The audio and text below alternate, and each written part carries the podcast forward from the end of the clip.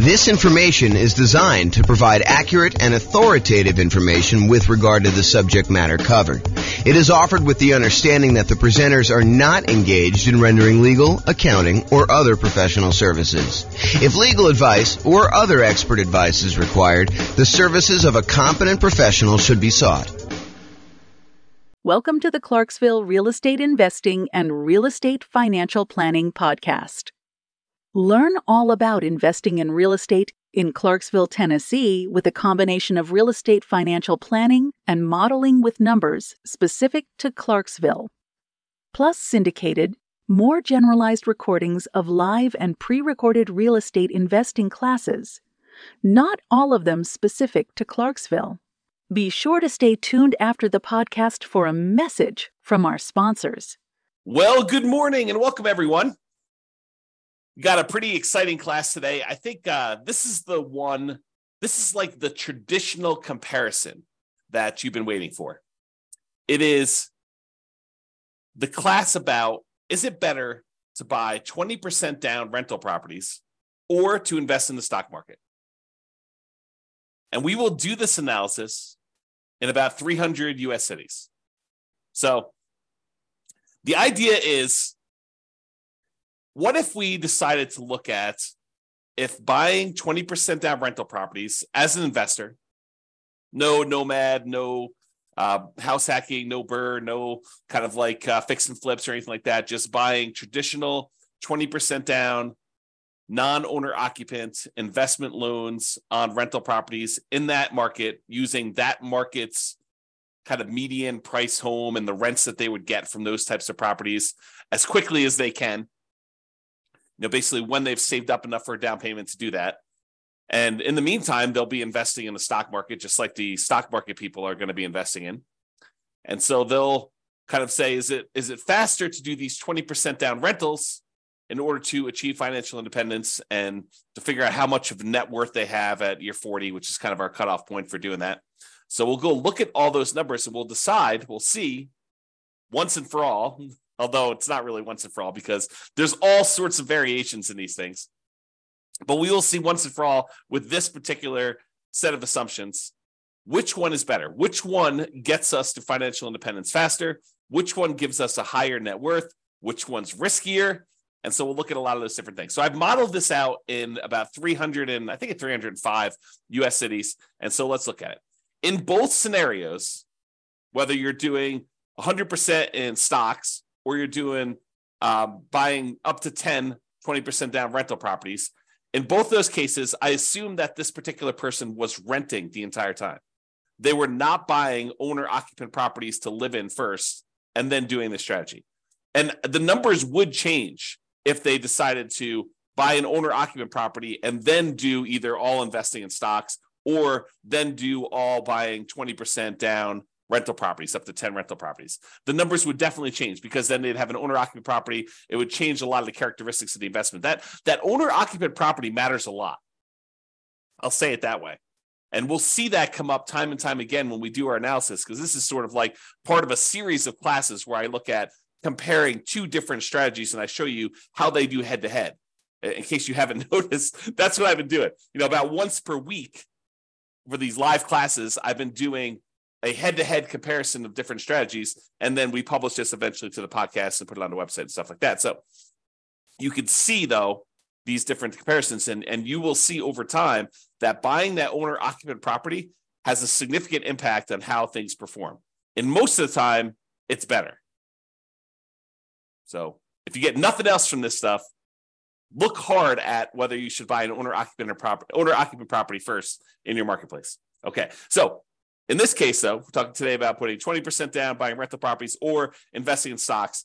In both of those situations, both those scenarios, they're renting the entire time themselves. They are not moving into a property that they own.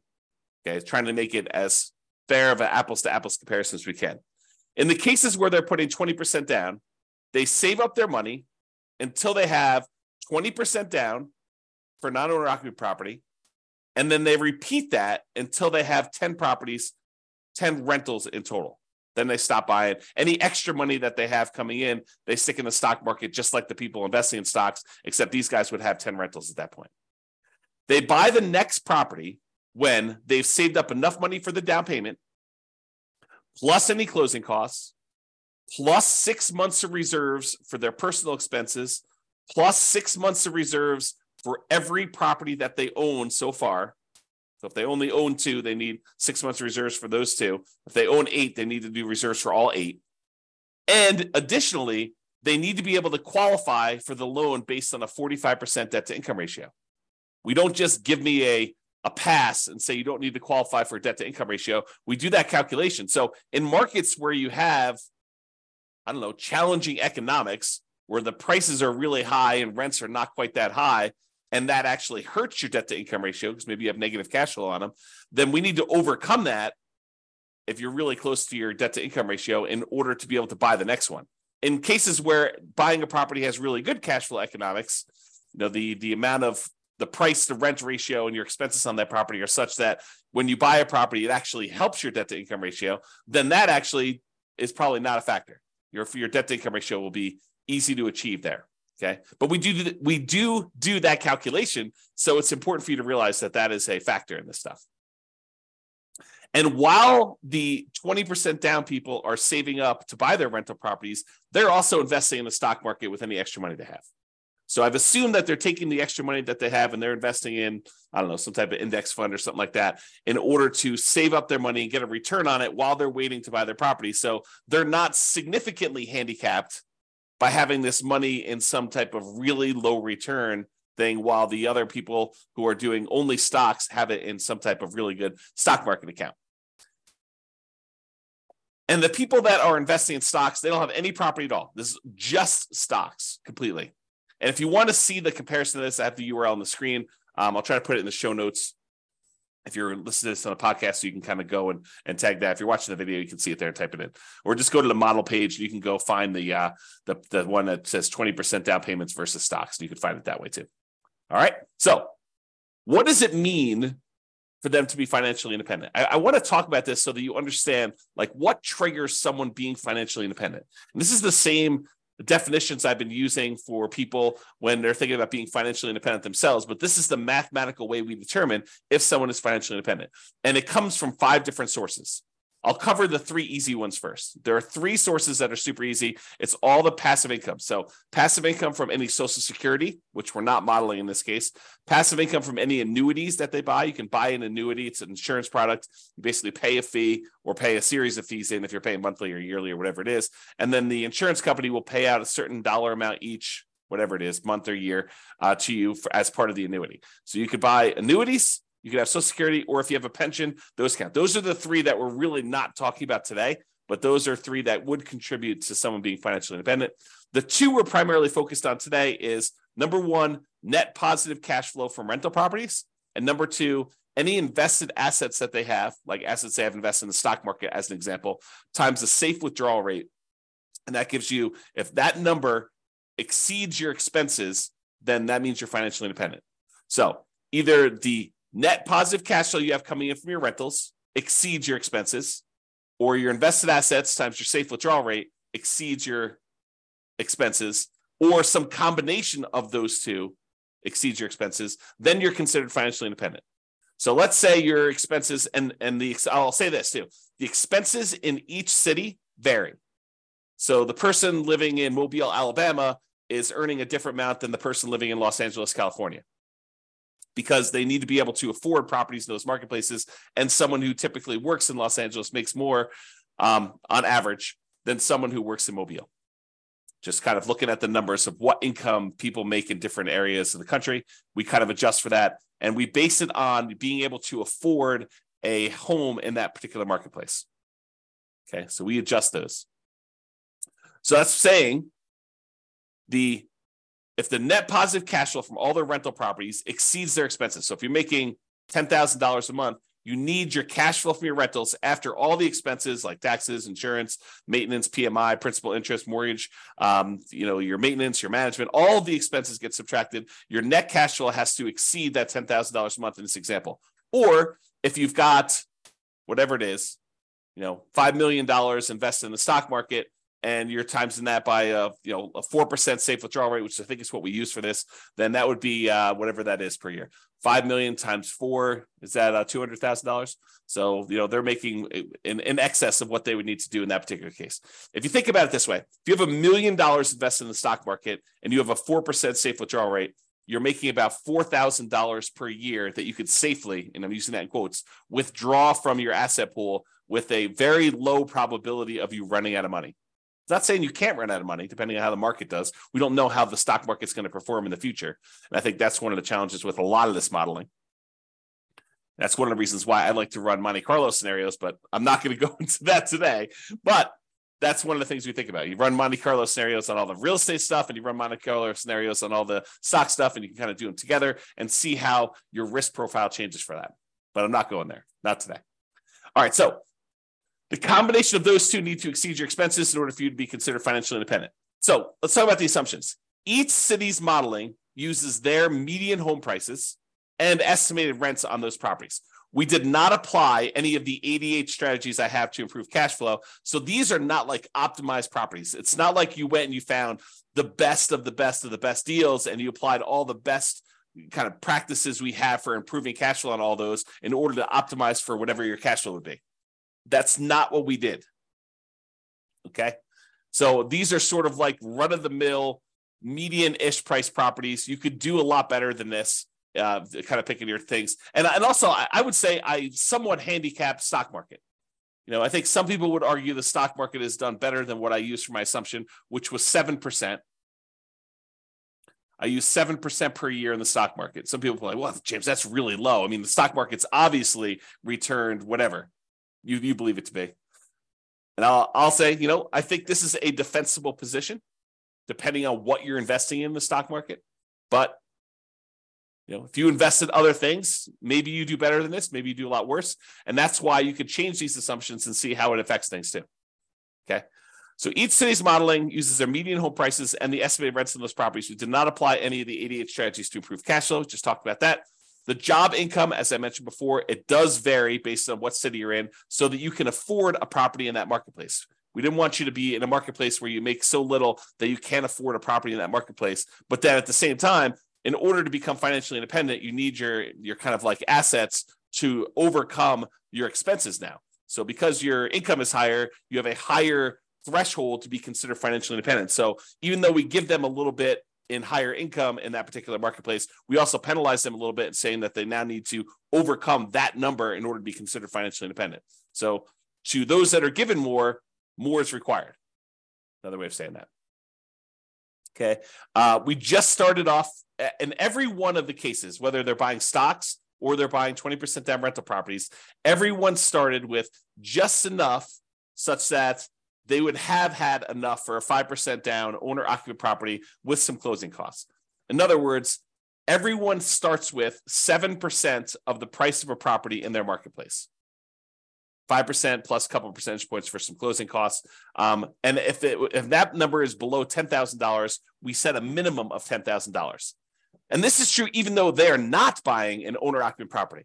But the reason we set it up this way is we are going to compare this to people that do buy an owner occupant property. And so I wanted to be close to apples to apples as we could. So they all start with money as if they could go put a down payment down and buy an owner occupant property, even though in this particular case, they're not.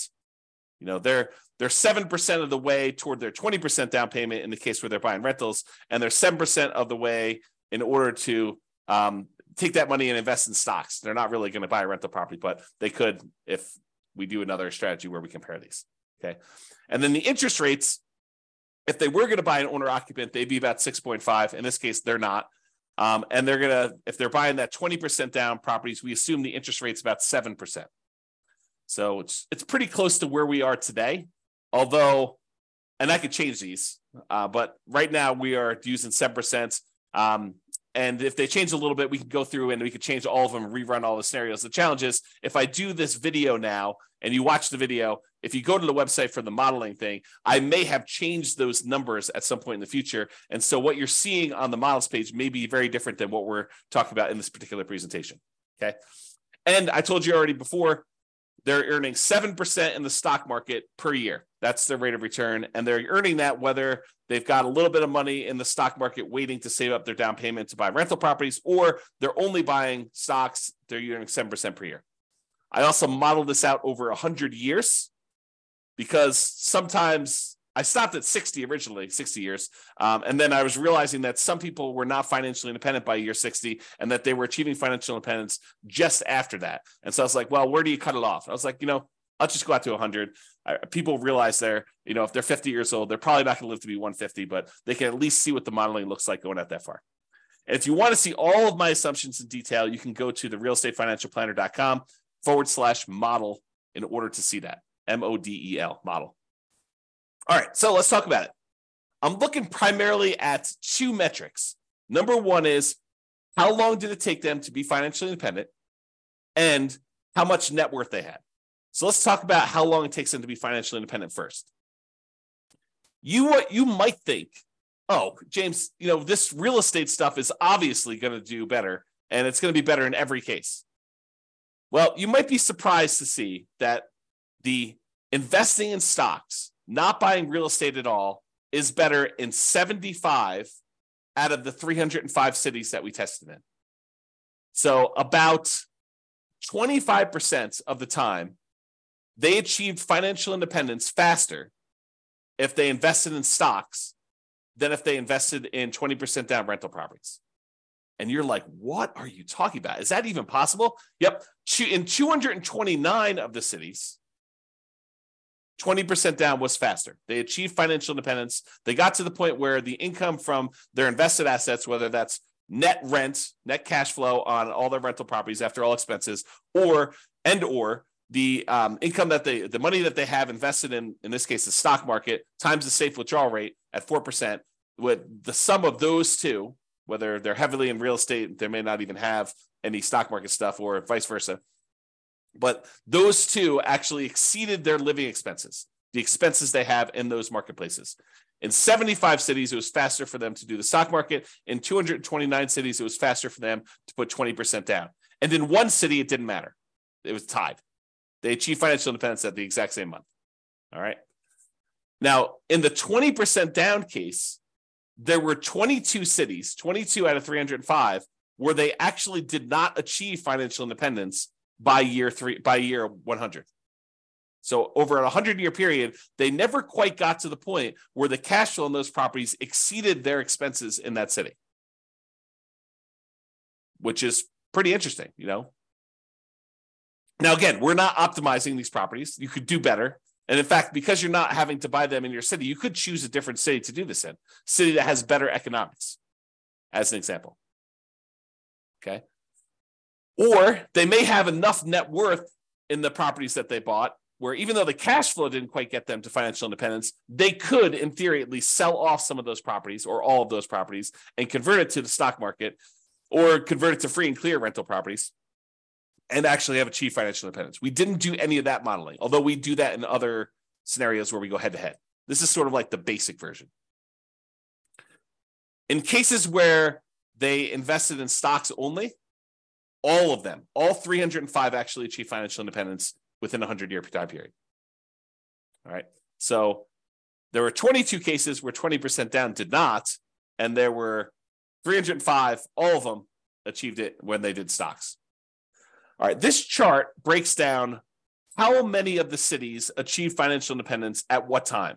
So this is the low time. So, you know, this is like 100 months. This is like uh, 1200 months over here. The red kind of area is the number of 20% down ones that achieve financial independence there. So, for example, you know, at about the 300 month mark, there were about 20 of the cities that achieved financial independence. And you can see that the 20% down ones are spread out. I wouldn't say exactly evenly, but relatively evenly over time um, kind of like a little bit more in this kind of like 200 to 600 range, a lot fewer the later on you go. There are a couple really early ones where you achieve financial independence very, very early in those cities. However, the stock market one is very different looking. There's a whole bunch, you know, almost 80 cities that achieve financial independence, you know, just after this, whatever this is, 550 month period. And then there's a bunch that kind of achieve it right after that. And then a whole bunch kind of like taper off so you don't have very many at all the later you go. And so you can see the characteristics of when you achieve financial independence look very different depending on whether you're doing 20% down or you're doing stocks only in those different markets. like when you're likely to be financially independent looks very different. There's a wide range when you put 20% down.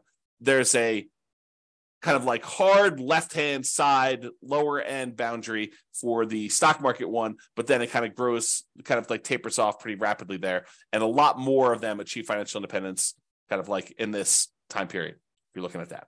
Okay. All right. Now, this chart, this shows you how much better, how much faster investing in stocks is or investing in 20% down is for each individual city. So each one of these dots is a particular city.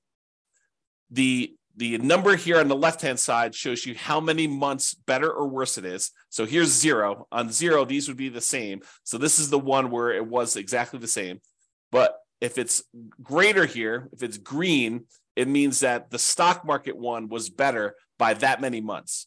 So there are times when investing in stocks was almost, I don't know, what is that, 250 months, 20 years better. So there are times when investing in stocks was 20 years faster than investing in 20% down rentals. However, there were times when investing in rental properties, putting 20% down, was 20 years better for um, these cities. So there's a wide range, a big difference between these. I'll tell you, it looks just eyeballing it that there are times when investing in 20% down is a lot better, way better than than it is when you do the uh than the invest in stocks. And there are fewer times here where they are better than if you invest in stocks. So you can kind of see the number here. Now, this is also on a scale showing you the price of houses in that marketplace because I'm often asked, James, so is it like the more expensive houses that where it's better to actually do the stocks or is it like the cheaper houses or does it matter? And in this case, I would say it doesn't really matter. There's probably a few more of the ones where 20% down is better, where you have cheaper houses. But and and there's so few data points up here that I I wouldn't say that it's generally better here. Although there are two data points with really expensive houses where it was better to do stocks. However, there was one here where it was really really expensive where it's better to put 20% down. So I don't know. I, I think the general trend is maybe a little bit in favor of 20% down rentals over stocks on the lower end, but not by like a ridiculous amount. It's not like it's universally true. There are some over here where you're less than $250,000 for a house where it was still better in order for you to buy, uh, to invest in stocks than it was for you to buy rental properties. Okay. All right. So let's talk about net worth. We talked about the speed to getting to financial independence. Now, who has a higher net worth at year 40, whether you invest in 20% down rentals or you invest in stocks? So in 34 cities, a little bit more than 10%. In 34 cities, you have a higher net worth investing at year 40, investing in stocks than investing 20% down in rental properties. However, in 271 cities, you have a higher net worth if you invest in rental properties. So about 90% of the time, you'd be better off from a net worth perspective investing in 20% down rentals. For about 10% of the time, you would have been better off investing in stocks which I think surprises a lot of people. They're like, you know, real estate, it's always better. It's not always better. It's most of the time it's better, but it's not universally every single time better. Um, and honestly, we're we're sort of handicapping both in some ways, right? We're not picking ideal rental properties, so you could say, well, you're really sort of like giving a the short end of the stick to the 20% down rentals. Yeah, but I'm also not doing crazy aggressive, you know, a 12% return per year in the stock market either. So both of them are sort of handicapped. And depending on what actually happens, we won't even know. Like we could predict the future right now, you know, based on some reasonable assumptions about what has happened in the past. But I mean, we could see 17% per year on the stock market. And in that case, the stock market would do probably better than a lot of real estate stuff, provided the real estate does the same as what it's done. Or real estate could go on a tear. I mean, this last year, when interest rates have risen, it's been slowed down quite a bit as we try to get inflation under control. However, going back even before that, the last five years, where real estate prices have gone up like crazy, if that growth rate were to continue, yeah, real estate would look amazing, right? but we're not seeing this like ultra low interest rate environment where we're seeing you know three percent, three and a half percent loans on on uh, non-owner occupant properties, and you know property values going up ten percent a year and rents rising, you know, almost in line with that. I mean, we're not seeing those things, and that is not historically over a very long period of time what has actually happened. So I don't think we could use those numbers and and be and be kind of like uh, reasonable about stuff. To be fair. So we're using very reasonable long-term numbers. I think we're using 3% per year for appreciation. To give you an idea. We're using current interest rates, current rents. Although I don't, I'm not an expert in every one of these markets. Maybe you go look at my assumptions for your particular city. And you're like, you know, James, you're off. You're wrong on these numbers. Okay, fine. You know, reach out to me, tell me what the right numbers are. We'll rerun them and do it. But it's only going to affect one of the cities. You know, so a lot of these cities are a lot of these cities I, I feel pretty confident in. Maybe not every one of them. So there you go. Um, so you kind of see there, and and there were no situations where it was exactly the same net worth at year 40. Now, this is that same type of chart before where we show you how much better, and instead of showing you how many months better, now it's showing you how many dollars better it was in net worth at year 40, um, broken out by the price of houses in those marketplaces. The red dots, each dot is a city, by the way. The red dots are the ones where the stock market had a higher net worth, and the green dots are the ones where putting 20% down had a higher net worth. And the first thing I'll point out to you is the ones where you put 20% down, there were a lot more cases where your net worth was not just a little bit higher, but a lot higher. So you had a much higher variance, much higher range of how much better these strategies were sometimes putting 20% down was not like $500,000 better. It was like 10,000 or I'm sorry, 10 million dollars better. Significantly better. But the red ones, the ones where the stock market was better, those all are relatively small. Relatively small differences better. So, you know, they might be better, but it might have only been better by, you know, $500,000 as an example. And there are not that many of them, as we showed you before. Okay. Now, is this skewed toward higher price houses? Yeah, maybe, maybe a little tiny bit. The higher your priced houses, the better the stock market was than buying the rental properties. Uh, but there are some cases where doing the rental properties, 20% down rental properties, where you're putting, uh, you know, where you had really expensive properties, where those were better too. There's a couple green dots at very expensive houses as well. Uh, it tends to look, just eyeballing this really roughly, that when you have low priced houses and you're buying 20% down rentals, you tend to have a higher net worth than if you invest in the stock market. But there are exceptions to that. There's at least one right here where that's probably in the you know 200 to 250 thousand dollar range, and there's a whole bunch between 250 and 500 thousand dollars where it was better to actually invest in stocks. Okay. All right.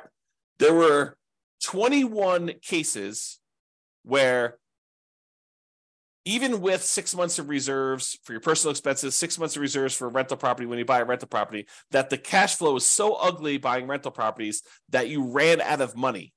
And those were all cases where you were buying rental properties. You never ran out of money if you were doing stocks. Okay. Um, and in 284 cities, it, you didn't run out of money in any of those. Okay. But in 21 cities, there were ones where you ran out of money. Now, we did not apply any of the 88 strategies to improve cash flow. We did not cherry pick better deals. Um, if you happen to be in a market where the cash flow is really, really, really, really ugly, you don't have to buy into your marketplace. You know, if you're in a city where you know every time you buy a property, it's negative three thousand dollars a month cash flow, maybe you go to a different city. You know, that's that just seems obvious to me. Or maybe you do a different strategy. You don't put twenty percent down in those cases where you'd have significant negative cash flow because the more you put down, the less negative cash flow you're likely to have. Okay. So there are 21 cities with my assumptions where we did run out of money in this case.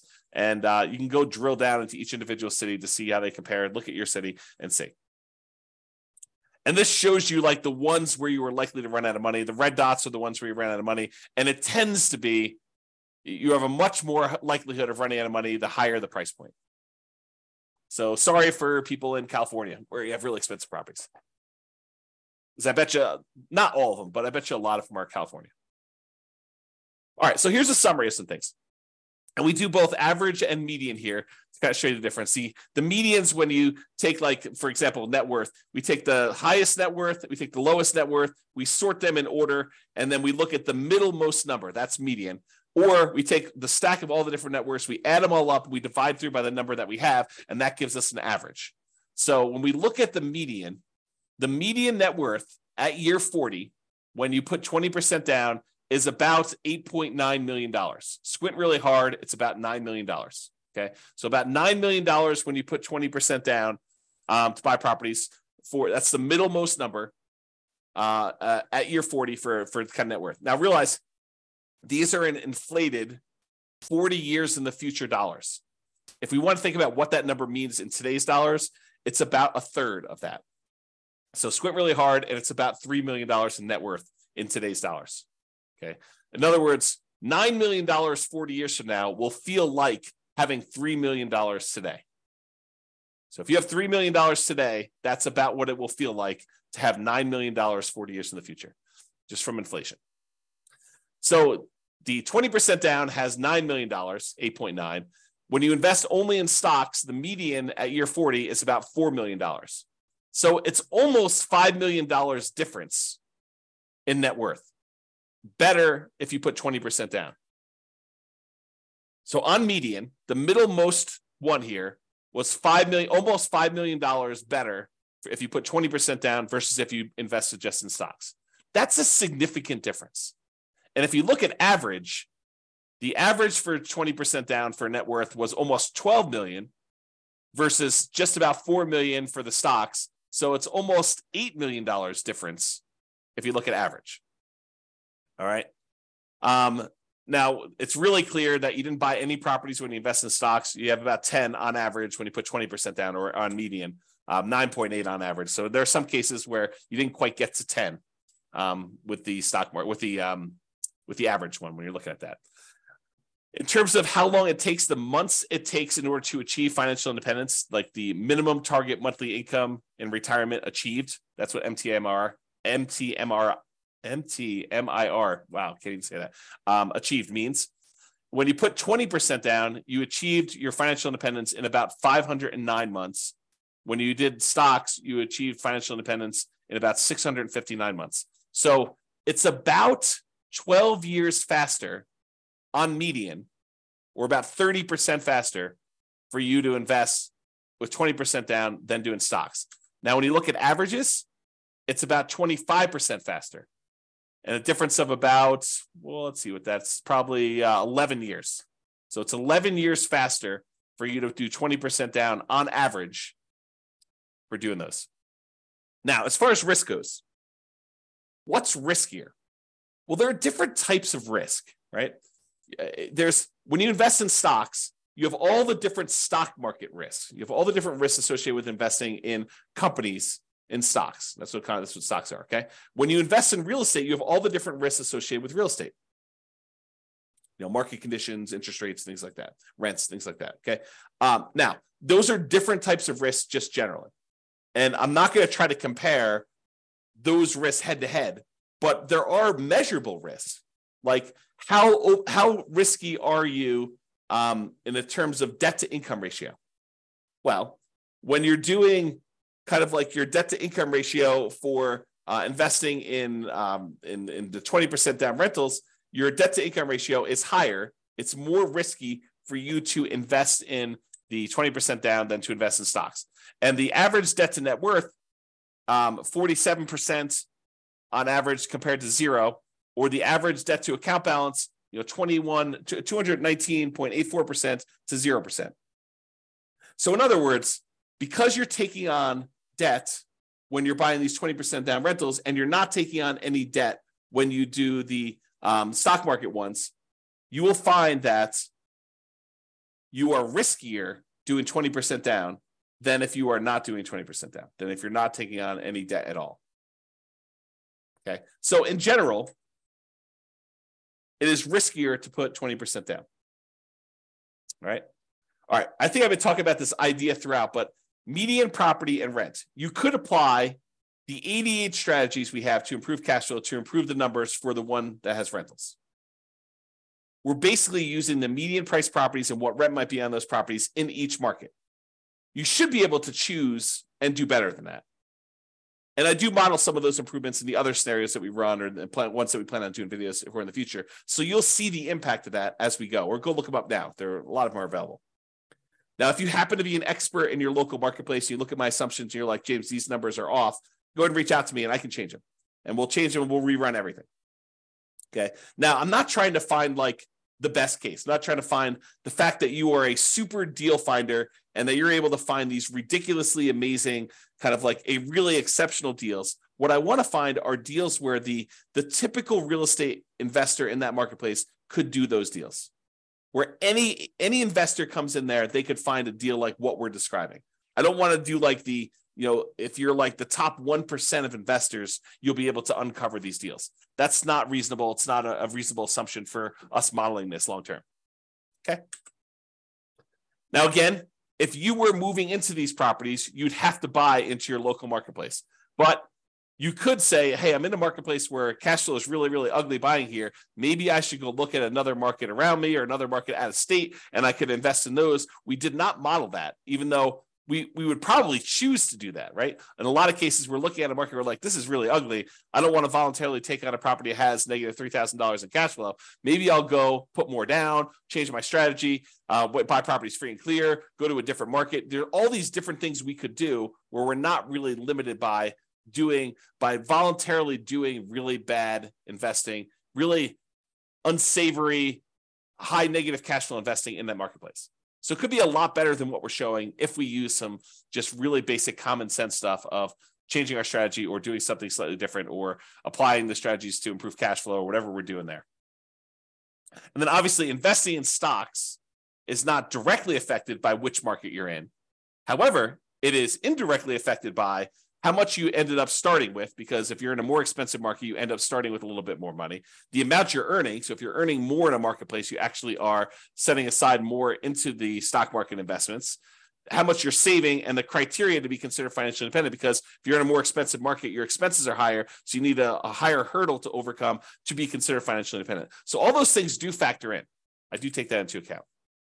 All right. So in conclusion, in our current market conditions, current prices, current interest rates, current rents in about 300 US markets using what I would refer to as less than ideal median price to rent properties, putting 20% down tends to outperform investing in stocks in terms of net worth and speed to financial independence.